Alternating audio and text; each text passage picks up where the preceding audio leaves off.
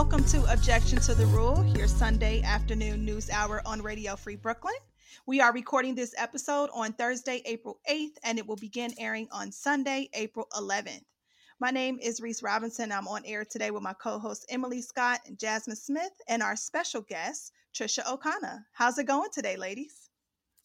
Good, good, good. Thank you for having me. Awesome. Yeah, yeah we're excited to have you. And uh, happy birthday to Jasmine. Happy birthday. Thank you. Thank you. Yeah, her birthday's going to hit right between recording and airing. So awesome. All right. So this week we will be discussing Trisha Ocona and the cease and desist bill in NYC, attacks on trans rights in the U.S., the Melek İpek case in Turkey, and some good news about California and air pollution rates going down um, and much more. So, we're going to kick off our episode today with our local segment with an interview with Trisha. How's it going? How are you? I'm good. How are you? I'm doing great. And I just want to thank you so much for joining the show today. This is going to be Thank awesome. you for having me. Yes, I'm excited. So I'm not going to kill your thunder, but I will tell the people that Trisha is running for Brooklyn Borough President. Yes, I am. Yes, and I she, am. and she is from East Flatbush. So gang, gang all mm-hmm, in my hood. Mm-hmm, mm-hmm. awesome. Can you start off just telling us a little bit about your background and why you decided to enter politics? So, um, I am the daughter to um, a woman who is from Jamaica, a father who is from Venezuela. I have uh, my grandmother um, who was from Grenada, and um, my maternal grandmother is from from Cuba and India. Um, so my family um, is from East Flatbush, right? Uh, lived, born and raised in East Flatbush, and about a year after high school, um, I got into real estate, and I joined a real estate law firm for the summer and worked there for the summer while um, I was home from college, and they they really loved me and they said to me that if I ever come back to go to school in New York, I have a position there. Um, and I came back. I did end up coming back and was going to school in New York City, and they hired me. And not too long after that, the manager, um, who I was an assistant to, he um, got fired and they were looking to hire someone to take his position and the whole time i was doing his position so they ended up giving me his position at a very young age to manage um, a, a, real estate law firm in okay. in manhattan wow i hired i fired i did accounts payable accounts receivable i did support to the attorneys um, I would sit in attorney meetings. I just I just really wanted to learn as much as I needed it, I felt like you know was out there and I needed to learn. Okay. Um, I I eventually left the law firm and got into real estate. And you know, even though it was a real estate law firm, I really didn't have the love for it then. Um, until I left. And when I left, I just went really hard with real estate, trying to learn everything. I now am um, uh, educator. I teach real estate. I've been teaching real estate for 11 years. I teach real estate at Baruch College. I am an appointed board member for the New York State Department of State Real Estate Board. Five brokers are appointed in the whole state, and we make the rules and regulations um, for all real estate brokers. I'm out of the five brokers, I'm the youngest and the only person of color. Wow. Um, okay. I am the former chair of housing for Community Board 17. Um, I was a member of the Land Use Committee, the Youth Committee, the Education Committee, and I helped create um, and build up the Block Association and Tenant Association committees. Um, I have my own real estate law firm. My, sorry, my own real estate brokerage firm. Um, I should have been a lawyer. Um, so many lawyers told me not to be a lawyer, but it's okay because I have a good team around me of people. So I have a real estate brokerage firm, and um, I've been doing brokerage for many, many years. Um, I teach brokerage. Um, and uh, I have a lot of dedicated real estate agents who, who work under me. Um, I'm also the executive director on a nonprofit organization that educates um, people on how to um, young people how to um, understand generational wealth so i run a real estate camp every single year where i bring in mortgage people attorneys um, appraisers uh, we go to the courthouse and watch the foreclosure um, the properties be foreclosed um so so and it's all because of those are the things that i knew i needed when i was working at the real estate law firm and and and those were the, the skills that i received so i'm giving them back to high school and college students. The students do get paid for the most part through syp the summer youth program or their school. Some kids who are not didn't get qualified for those they still want to come and work because they want to learn the pro they want to understand uh, real estate entrepreneurship uh, community work. We go and we visit houses we go to the courthouse we analyze real estate properties um, we get workshops from professionals so these are some of the things that I do. I also, um, under the Real Estate Empowerment Coalition, which is a nonprofit I'm executive director for, we have the Trading Hammer and Hammer program, which is ran by Divine Shabazz and, and Darren Fernandez. And they are top uh, real estate construction professionals in their field and they are helping men and women we actually just got a woman into the construction union today uh, helping men and women Nice. put down their gun and pick up the hammer that's why it's called trading hammer to hammer wow. so they're putting down their gun and literally we're in the street in in in flatbush um walking the street you know one two o'clock in the morning in the summer talking to the men and women um, about different opportunities whether it's entrepreneurship whether it's um, you know small business assistance whether it's how to get into the union through our program they get training um, weekly. They get two classes weekly for free and they get placement um, assist a placement assistance to go into the construction union and it's been successful. So the name trading hammer and hammer that's exactly what it is. We want people to put down the gun and, and understand that if they have this stable um, employment you know they want to take care of their families they want to do that so we we've and that we have a weekly session every um so every sunday is a class a construction class and every thursday which was tonight was a personal development conflict resolution you know teaching them relationship because you know m- 95% of the participants are formerly incarcerated. You don't Mm. have to be, but mo- many of them are. And then they have to give community service based on how many years they've spent in prison. They have to Mm-hmm. dedicate that in order to graduate. So there's other things, but That's I'm not going to go into so more so much. I've done I've done a lot. Yeah, I see, and you're quite credentialed. So I definitely Thank you. appreciate all the work you've done. It seems like you've been on the ground, you've been in the boardroom. It seems like you're making differences in everyday people's lives as well as the future of Brooklyn um, and New York as a whole. So that's awesome. Definitely good to hear that. All right, so you have a campaign you're working on right now. Yes. and you are taking this thing very serious. I did read up a little bit more about it. Um, can you just explain for our listeners the cease and desist bill that you've been working on?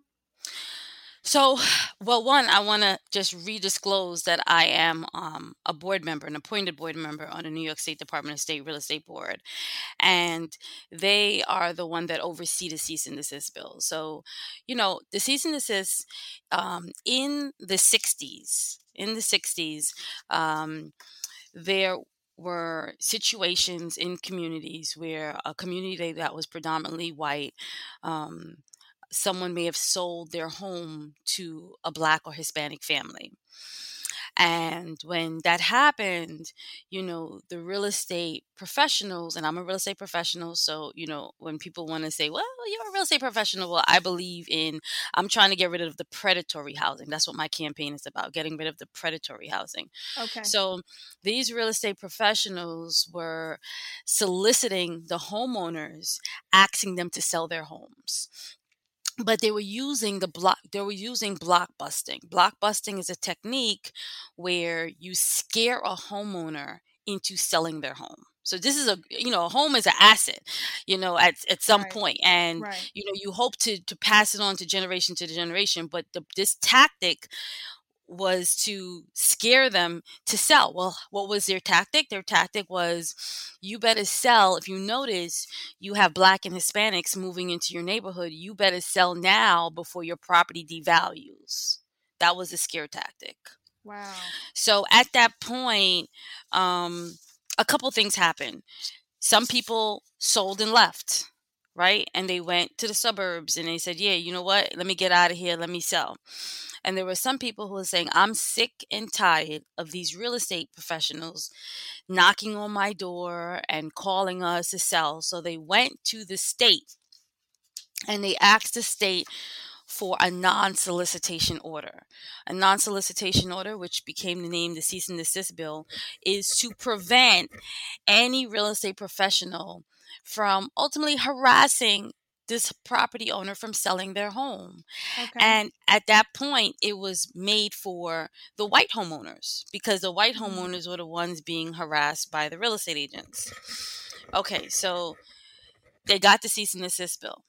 Now let's fast forward to when Trisha Ocona got licensed at a young age. I found about this cease and desist bill and I said, you know what? Eventually, when I became a homeowner, I said, you know what? I want to go and put my house on the cease and desist bill because I'm tired of people knocking on my doors asking me to sell my home. I'm tired of getting letters in the mail asking me to sell my home.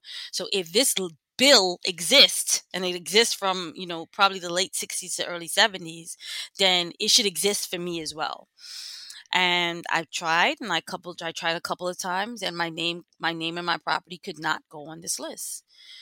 So Wow. um I asked a couple questions and I really wasn't able to get a real answer until I was on the board, right? I'm an appointed board member, so I'm on the board. Okay. And I was told there's a procedure. So that's what I was told. I wasn't, you know, it's not like I'm discouraged or it, it's a conflict. It's just like I was just told there's a procedure. Your state senator has to uh, create this this bill for your neighborhood. I kind of think it shouldn't be like that, um, Yeah. and and the Senate should fight like that. I think it's if it's a state bill, it should go for every community. Absolutely. It shouldn't discriminate. A bill that was created to prevent discrimination is discriminating. So um, it was introduced in our neighborhood in of Brooklyn, um, and um, it is getting pushed back. I've I've spoken to some of the you know, and here's the thing that's even that's really big with it. We have a foreclosure moratorium, a mortgage moratorium that's about to be listed lifted June 30th. Right. Now, let me let me explain to the listeners what that means.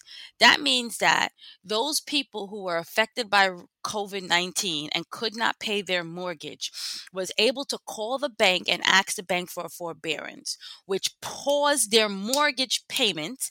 They may have credit, it may hit their credit in some way, but it it it paused them and stopped them from facing foreclosure because once you miss four or five payments you miss four, you get you you are in jeopardy of getting a lis pendens filed against you. So the fork, the moratorium paused it. Now it was extended, it was extended, it was extended. Now it's supposed to be lifted June 30th. June 30th, all the backlog of the properties that were scheduled to be foreclosed for over a year and a half. Now let me tell you something. I've taken these young kids to the courthouse. I go to the courthouse.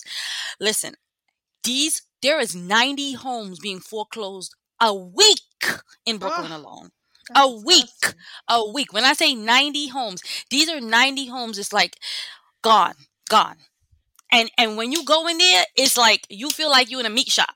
You feel like you're in a meat shop and you just ordered some meat from the butcher and you waiting for them to cut up your meat and tell you when your number is ready. And you like that's how that's how the foreclosure court is. So if you Mhm. imagine we're talking about maybe 18 months of no foreclosure actions when foreclosures were 90 a a a month i mean a week? I'm not saying a month a week. Every thursday there's there's auctions at 2:30 in Brooklyn. So now so now all those foreclosures are backed up. Some may go through and be okay. Some may go worse because now some people may have lost their jobs, some people may have passed away from COVID. So imagine when they open the court on June 30th. June 30th when they open the court, you're going to see how many foreclosures there are because there's a lot of people who didn't know that they had to call their bank to get a for to get a forbearance. It's not automatic. There's a lot of Mhm, people who mhm. thought like I try to do as much outreach as I can from the community board as as the chair of housing. Immediately when COVID hit, I had NHS of Brooklyn come and do virtual virtual webinars on how to do this properly because the people there are a lot of people who still are not going to have money to pay their mortgage and there's going to be a lot of people who don't have um, who didn't file the foreclosure the um, forbearance because they thought it was automatically and now they're in they're in foreclosure and remember, I told you foreclosure begins around missing four or five payments. These people have missed 18 payments. E- 18 months of pay 18 months of payments they're behind behind so when the courts come up if there was 90 homes before there's going to be a whole lot more but here's the thing the investors love it the investors love it. What they're going to do is they are going to flood the streets, flood the mailboxes, flood the phones. There are people who have offices set up, and their jobs all day are to call homeowners and find out if they want to sell. That's their job. Wow. They will call, they will call, they will hire somebody to call uh, 2,000 names a, a day if they can, hoping that they get one name, one person that says, Yeah, I'm, I'm desperate, I'm vulnerable. Yeah, I'll take the cash. So, what if they make $400,000 on that one house? That payday for the day was great. This cease and desist bill right here is going to slow down that gentrification. Going to slow that down, that harassment, because they won't be able to touch those houses. Okay. Now, as a community, we could make sure the HUD approved community agencies that assist homeowners who are facing foreclosure, now we can make sure they're getting to them before the investors get to them because this bill is going to prevent the people from even calling them. And that's why this bill is so important. Okay. All right. That was thank you so much for breaking it down because definitely like I feel like um a lot of people are aware of some of these things but not necessarily the ins and outs so you definitely made it very clear. Um, before we wrap up the interview, I just want to ask you. So you're running for Brooklyn Borough President. What Yes. issues besides this can your constituents expect to be of top priority to your agenda if you're elected? Okay, so I've spent, I was one of the youngest people to ever be on the community board. The borough president's one of the one of a, a big position that the, the that the borough president has is that they have to appoint 50% of the community board members for Brooklyn. I was one of the youngest community board members in my community board when I started. Not only that, I was chair of housing. I've sat on many many many committees, and I was on there for over, for about a decade. Um, looking at the community boards and strengthening that. So the community residents know that they have a voice. They need to understand what the community boards mean the value of the community boards the value of the community board members and the residents who attend the meeting. So i'm going to make sure that there's some type of reform in the community boards that works for the community that that hear the input of the community board members on what needs to be better. Of course predatory housing is at the forefront, not just, you know, with the cease and desist and the homeowners, but also NYCHA. You know, I have a strong real estate background, and some people shy away from real estate because they think about, you know, real estate development.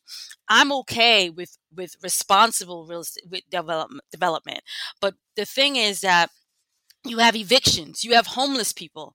They are they rather house homeless people than give them stable housing. I am against uh, shelters. I'm against shelters because they could have taken that same money and put that person in a stable home. I'm i'm a mother of 3 when i think about the homeless system and how someone has to go here and then go here and then go here and then you're here for 6 months i don't know what that would do to my children and myself. God forbid we had to go through those. You know, they're getting paid big money per oc- occupant, but yet they give the the the, the resident fifteen hundred dollars to go find a three bedroom. I'm a real estate professional. You cannot find a three bedroom for fifteen hundred dollars. But that's that that homeless shelter. That homeless shelter is making big money. You know who else is making big money? The storage units. The city has contracts with the storage units. I went into the storage unit the other day. I got lost. That building is so Wow. huge. They could make that building apartments. But here's the plan.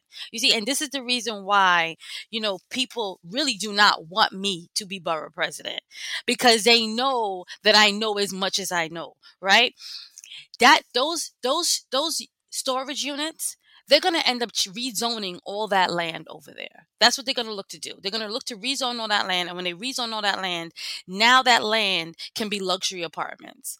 The city paid for those storage units. They're paying off the mortgage on those whole those whole things. Those ho- those those storage owners are going to own those properties free and clear. The shelters, look at the business of the shelters. So with me, housing and land use is very important. I do have some other councils. I have um, small business and economic development as a small business owner. I have youth development and the aging. I have health, food, and the pandemic. I have public safety, community policing, and prison reform. So I have different advisory councils, and I have people appointed to the count advisory councils. And I'm asking people to join. Go to you know they could go to trishaocona.com and and join the councils Okay. and um, really be a part and hear their voice. I'm looking for community leaders, professional experts, you know, who want to be a part of. I, I don't know everything. I know a lot of housing. I know a lot of real estate. I know a lot of community. That's been my 20 years. Um, but I need. I, I'm looking for leaders um, and experts in other areas as well. Okay, awesome. Well, that's definitely um, people check out her website, check out her her lane. It seems like she's very very focused on these specific topics, and there's definitely more to check out. Um, ladies, do you have anything, any final questions or comments for our guests before we go to break? Um, yeah, so Trisha, I am a former, recently former uh, real estate agent in New York. Actually, um, it, it's not. I did it for a bit, not quite for me, but um, I definitely saw a lot of what you're talking about, um, and how it it does not work to serve a large portion of the population that really needs help, and and how big of an issue housing is. So, hearing you talk so passionately passionately and knowledgeably about these issues from like a social justice perspective is is very cool and very important um I So thank- appreciate it. yeah so thank you so much for sharing all of that with us as well Once once I get started in talking about this, I'm sorry if I took over some time, but once I start talking right. about it, I have a lot of information. Right. So that website is trishaocona.com. right, T R I S H A O C O N A dot com. I also have a toll free number. So people from the community call me all the time 833 Ocona for BK. That's O C O N A, the number for BK. Awesome. And we When- will when- also when- post some when is- information on her Facebook on our Facebook page. When is the actual election for borough president?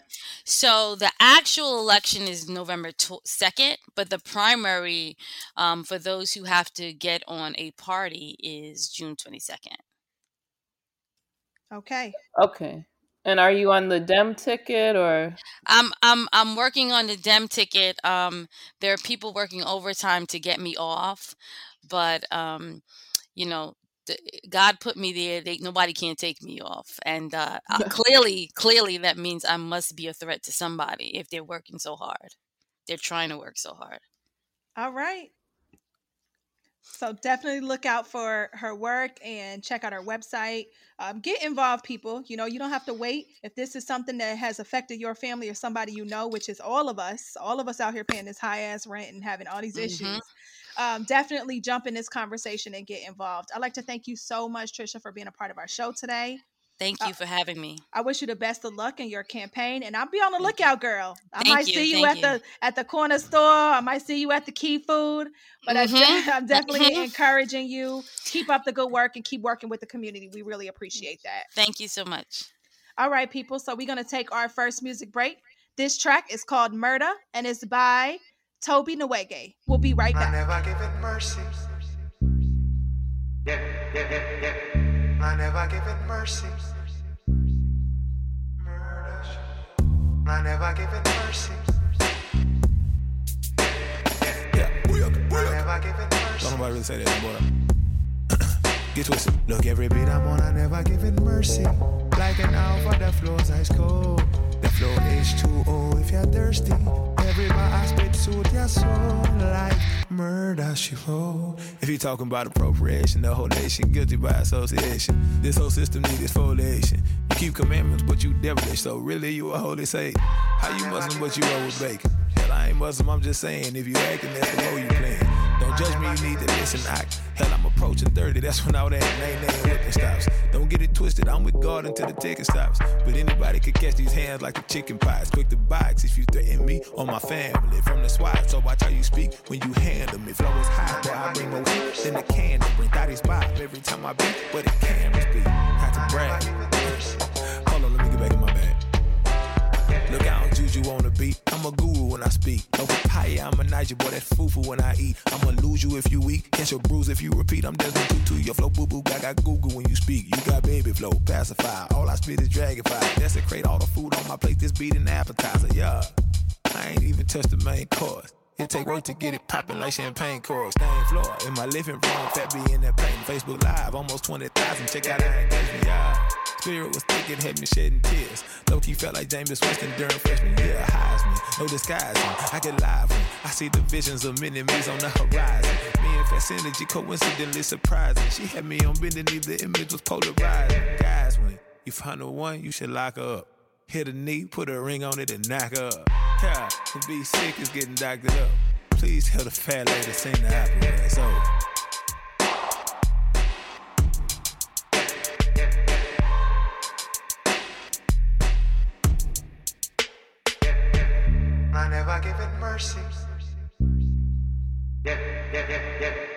I never give it mercy.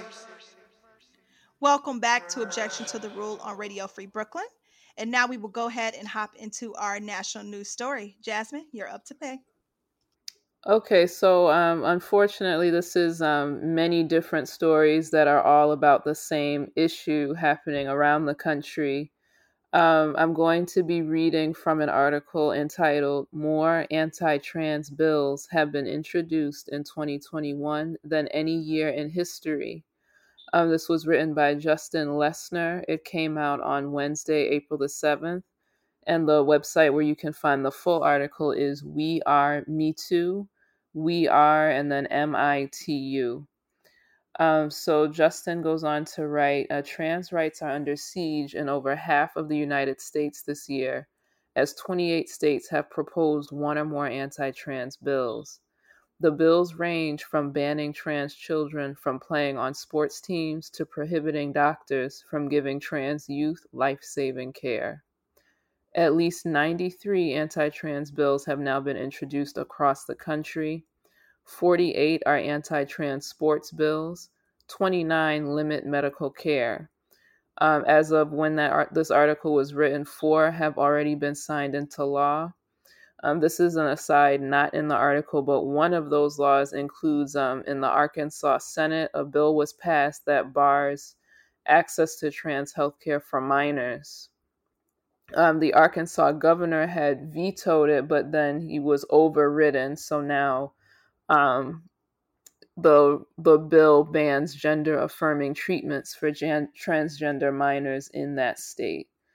Um, and now back to the article. According to a report published Monday by Axios, at least 73 pieces of legislation have already been put forward in state legislators, slatures targeting members of the transgender community. Of those proposals, 65 specifically single out trans youth, such as bans prohibiting the kinds of medical care doctors can offer trans minors, and others seeking to limit the participation of trans student athlete, athletes in school sports. Notable examples include legislative efforts by South Dakota and Missis- Mississippi, both of which passed bills in the past week blocking trans girls from competing in school athletics in accordance with their gender identity. After being approved by their respective houses and senates, their governors have vowed to sign them. These would be the first bills of their kind to become law in the U.S. after numerous attempts to pass anti transports bills in previous years. in 2019, a bill targeting trans student athletes failed in the South Dakota House by just one vote. So obviously, it had a lot of support when it did fail, um, if it was that close. Trans advocates and experts argue that bills like this do not protect young trans people, and recent studies support this. In February, the Center for American Progress, or CAP, released a report which argued that banning the trans community from certain sports programs would deprive an entire group of people of the benefits of athletics, including lower risk of depression, anxiety, and drug use. Despite so many states introducing legislation targeting trans youth in sports, the report also found that the argument of an quote unquote unfair advantage does not actually hold up to data driven scrutiny. Um, and this next part is a quote from Chase Strangio, who is Deputy Director for Transgender Justice at the ACLU. Um, I follow them on Twitter, and they are very good about putting like action items up along with um, keeping a running tally of this legislation happening. So Chase um, says, This has been a significant part of my work at the ACLU for the past six years, and I've never seen anything like this. There have never been this many bills targeting trans youth voted out of committee and then making it to the floor. Um, so, in addition to the focus on trans children in sports, there's also been um, like bills coming out that are trying to stop um, trans children from having access to things like puberty blockers, for example. Um, this information is from CNN. It came out last week. Um, the article is entitled Transgender Rights in the Spotlight as Arkansas and Tennessee Become Latest States to Pass Anti Trans Legislation. Um, so, as I mentioned earlier, Arkansas Save Adolescents from Experimentation Act, or SAFE, is a measure that passed that would prevent gender transition procedures for trans people under the age of 18. Um, the same act would also ban so called cross hormone therapy, which is a gender affirming treatment that allows for trans people to change their physical appearance to be more consistent with their gender identity. Um, there's one last quote that I'll say um, that's from that write up on CNN from Raquel Willis, who's a black trans activist and writer. And she said, affirming healthcare can literally be life or death for anyone, but particularly for trans youth. People think that's an exaggeration. It's not. People think you can just discipline identity out of someone, and that is not true, and in many ways is torture. Um, so if you, it's it's jarring to see it all written up, but if you go to www.aclu.org forward slash legislation dash affecting with an A dash LGBT dash rights dash across dash country, it will show you in real time like all the bills that are um, being debated right now, like which have passed, which have not. Um, so we'll put that up on our show page, and we'll also put up information um, like where who you should follow for updates and ways that you can get involved to try to push back against this wave of you know bigoted legislation that's coming out.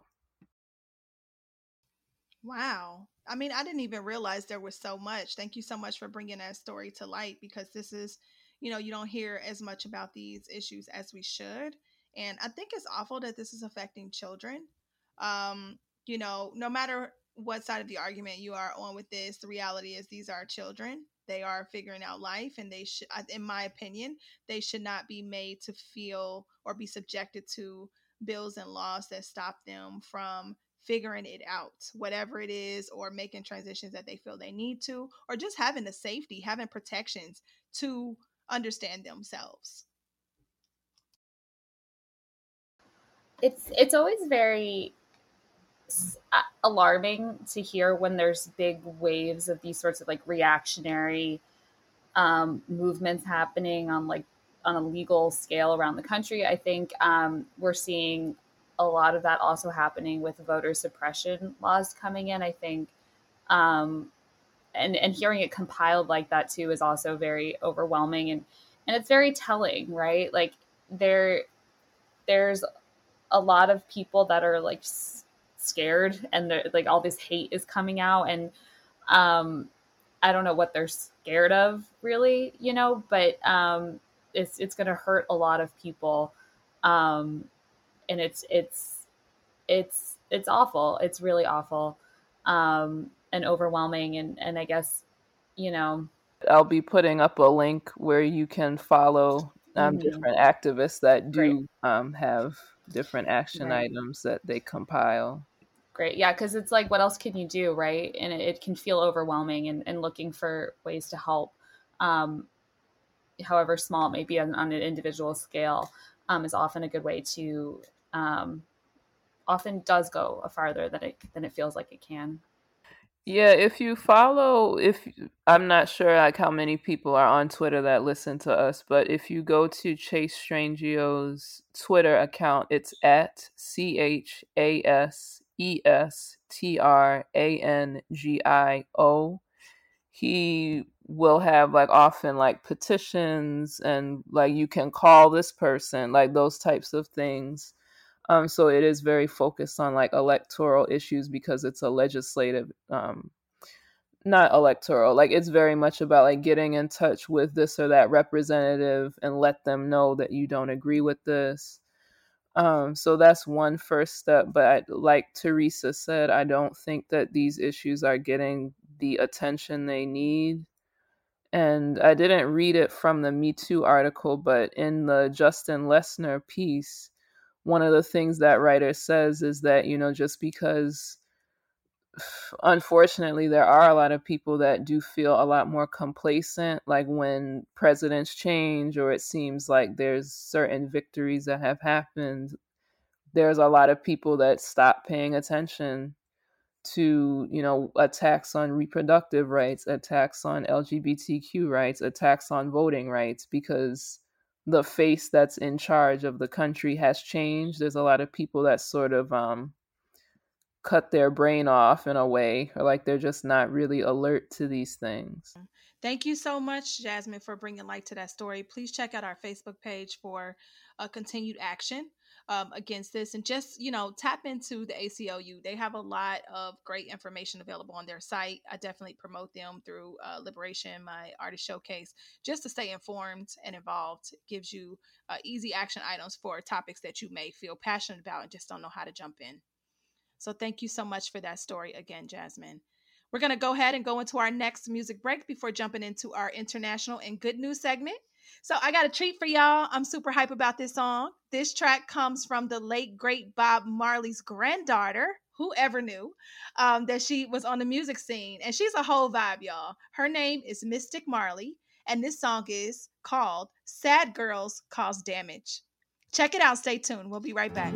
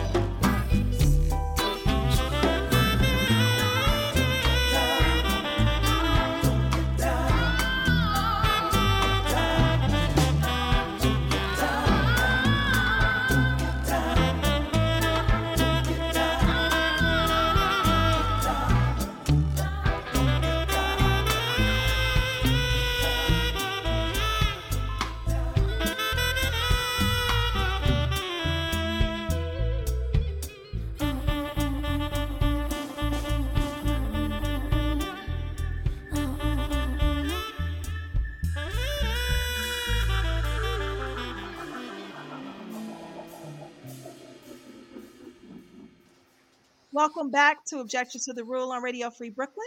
And now we have Emily with our international news segment. Alrighty, so this story uh, comes from a March 16th New York Times article by Carlotta Gall uh, titled Trial of Woman Who Killed Her Husband Highlights Domestic Abuse in Turkey. Um, and I do want to take a moment to note to the listeners that um, some things in this story are graphic and maybe triggering.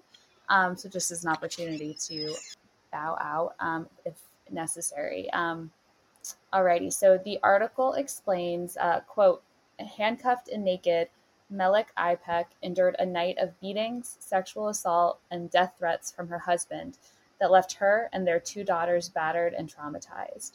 By morning, uh, by morning after he went out and came back to the house, she had picked up a gun and killed him in a struggle. Ms. İpek, 31, was detained after calling the police to the scene in the southern Turkish city of Antalya in January. On Monday, she went on trial, charged with murder and facing a life sentence in what is shaping up to be a politically contentious case for women's rights in the country. Women's rights organizations have leapt to support her, saying that she acted in self defense and had suffered years of abuse by her husband before a long night of torture. Um, and the Monday in, in that the article is referencing is back on March 16th, so back in mid March. Um, President Erdogan, Erdogan of Turkey is, quote, the leader of a conservative Islamist movement who has championed the traditional family as the Turkish ideal. And, quote, his opponents accuse him of allowing violence against women to soar during his tenure. Uh, quote, women's rights groups have pointed to a sharp rise in deaths of women over the last two decades. Almost three a day occur somewhere in Turkey, and the impunity of men charged with domestic abuse. According to Interior Minister Suleiman so- uh, Soylu uh, 266 women were killed in episodes of domestic violence last year.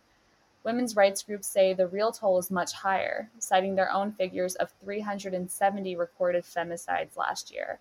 That is, women murdered by men because they were female. And 171 cases of women who lost their lives in suspicious circumstances. On top of that are women's suicides uh, that are barely investigated, they say. To compare these statistics, there were 66 murders of women in 2002 the year Erdogan's party was elected to office. In the first seven months of 2009, there were 953 women murdered. Uh, quote, the government stopped releasing data on murders according to gender after 2009. Uh, quote, Ms. İpek appeared in court on Monday by video link from jail. She said she was sad about what had happened and offered condolences to her husband's family. Weeping, she added, but I want to tell everything that I have been through without being ashamed and scared anymore. She, uh, she said that she had been a successful student and had dreamed of becoming a math teacher, but that her husband, Ramazan İpek, had sexually assaulted her while she was still in high school to force her to marry him. The article says that Ms. İpek was ordered to stay in jail until April, uh, an April 2nd hearing, but I didn't see any more recent updates online yet um, at the time of this reporting.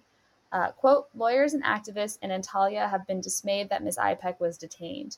They are also concerned that the indictment described Mr. İpek as a family man and charged that Ms. İpek had chosen to shoot her husband rather than seek help from the police or neighbors. Everyone is judging Melek right now. Why did she not call the police? Why didn't she accuse him before? Why didn't she get divorced before? Says uh, said Gurbet Kabadayi, a teacher and activist in the, at the Antalya Women's Counseling Center and Solidarity Association, which has offered support to Ms. İpek and her family. The indictment cites the fact that Ms. İpek did not apply to the state for help or protection or seek it from her neighbors before or during the attack as evidence of her intention to kill him. But, as is the case in many places in the world, the system often fails women in Turkey. Quote, police officers often persuade battered women to return to their husbands, restraining orders are rarely enforced, and the court often gives reduced sentences for good behavior, which encourages a sense of impunity among perpetrators of violence, Ms. Kabadayi said. In one case, a Turkish court in 2017 acquitted two men accused of helping to kill their sister because of her Western lifestyle. A lawyer named Hulya Gulbahar points out that technically Turkey's constitution supports women's rights, but in reality, those principles are not applied. While Erdogan actually hosted the Istanbul Convention in 2011, which was, quote, the first international agreement to take on domestic violence, today, quote, women's rights campaigners say they are fighting attempts from Islamists to withdraw from the Istanbul Convention, roll back legislation like articles covering alimony and inheritance rights, and lower the age of consent from 18 to 12. And that is the story. Um, I hadn't heard anything about this uh, until I was looking for stories to do. So um, I definitely wanted to bring some attention to it since it's uh, such an important story in uh, another part of the world and it involves a lot of the issues that we talk about on this show a lot of the time. So, what stuck out to me is that you said that last part lower the age of consent from 18 to 12. Yeah, yeah. The, what the, the artic- fuck? the article did not go too deep into that, um, but essentially, um, yeah, like a, it, from according to the reporting, there are campaigners trying to um, roll back certain um, it's it's like a convention, so I don't know if it's law versus just like um, the standard acceptable Right. by right. the area. But um, yeah, yeah, no, it's it's not good.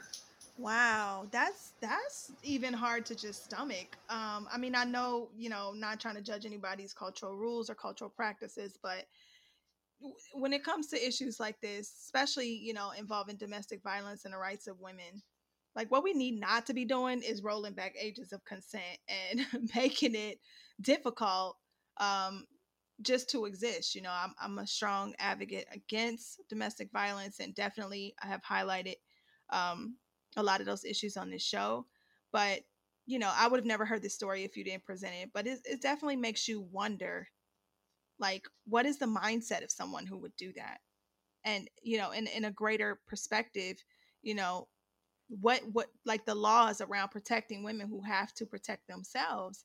You know it's not it's not equal playing field across the world. I definitely think we've been seeing some movement towards uh, more safety practices in places but like you know the the fact that there are people that are working against that is very troubling.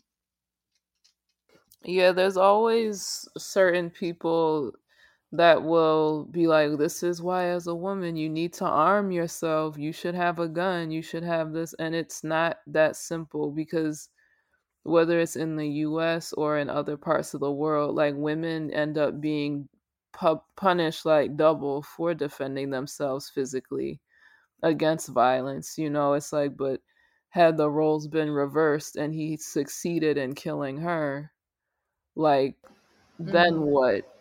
You know?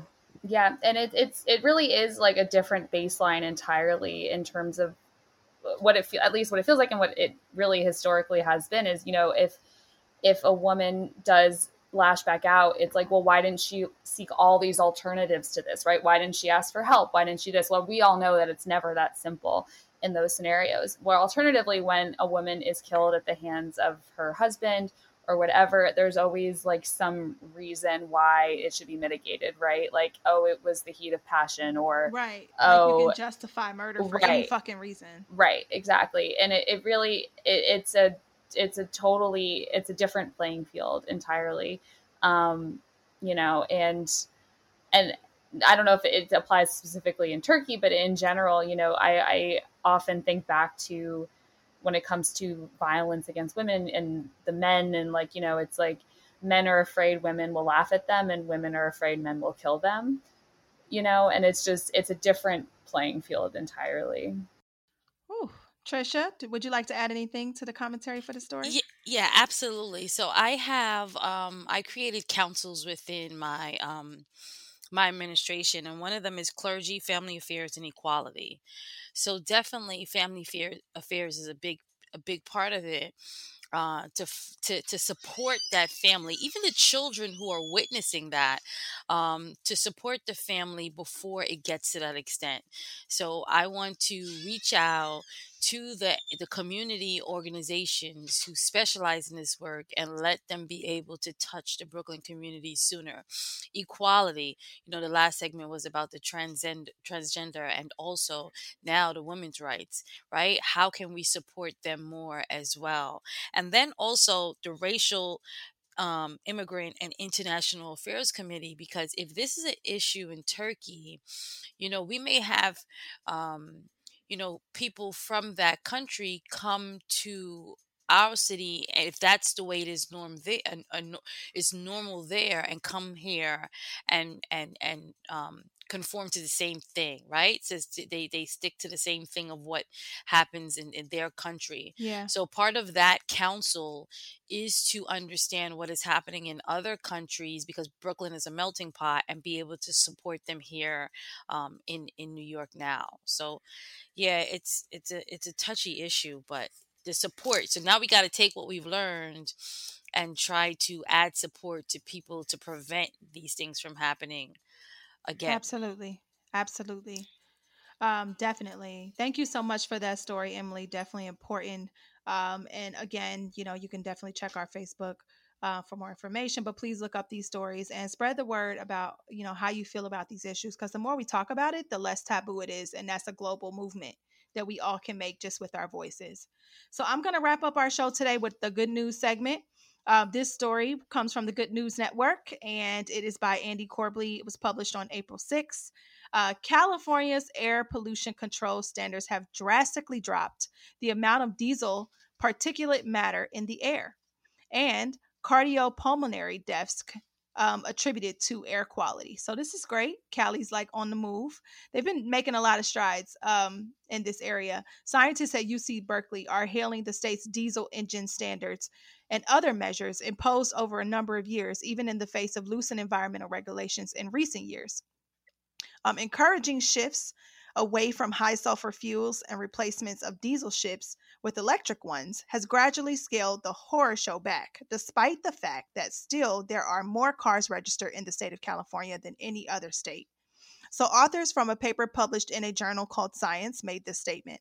Our analysis of mobile source uh, diesel particulate matter emissions suggests that many California sector based policies have been highly effective relative to the rest of the US, most towards electric public and private transportation um, has made a, a, great statement, has made a great dent in this, um, such as the one that Governor Newsom's executive order to ban the sale of fossil fuel vehicles beyond 2035.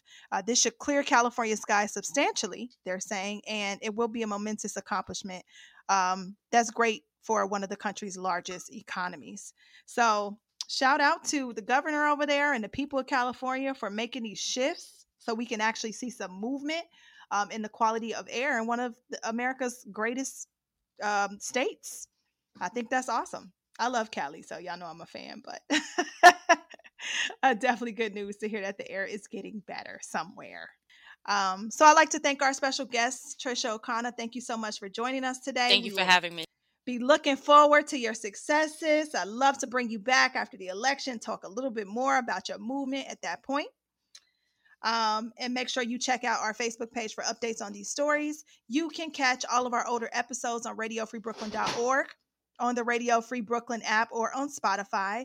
Please listen up for more independent Brooklyn media. Our final track of the day is a dope jazz record called Safe Part 1, and it's by Daniel Casimir, Moise, Moses Boyd, and Nubya Garcia.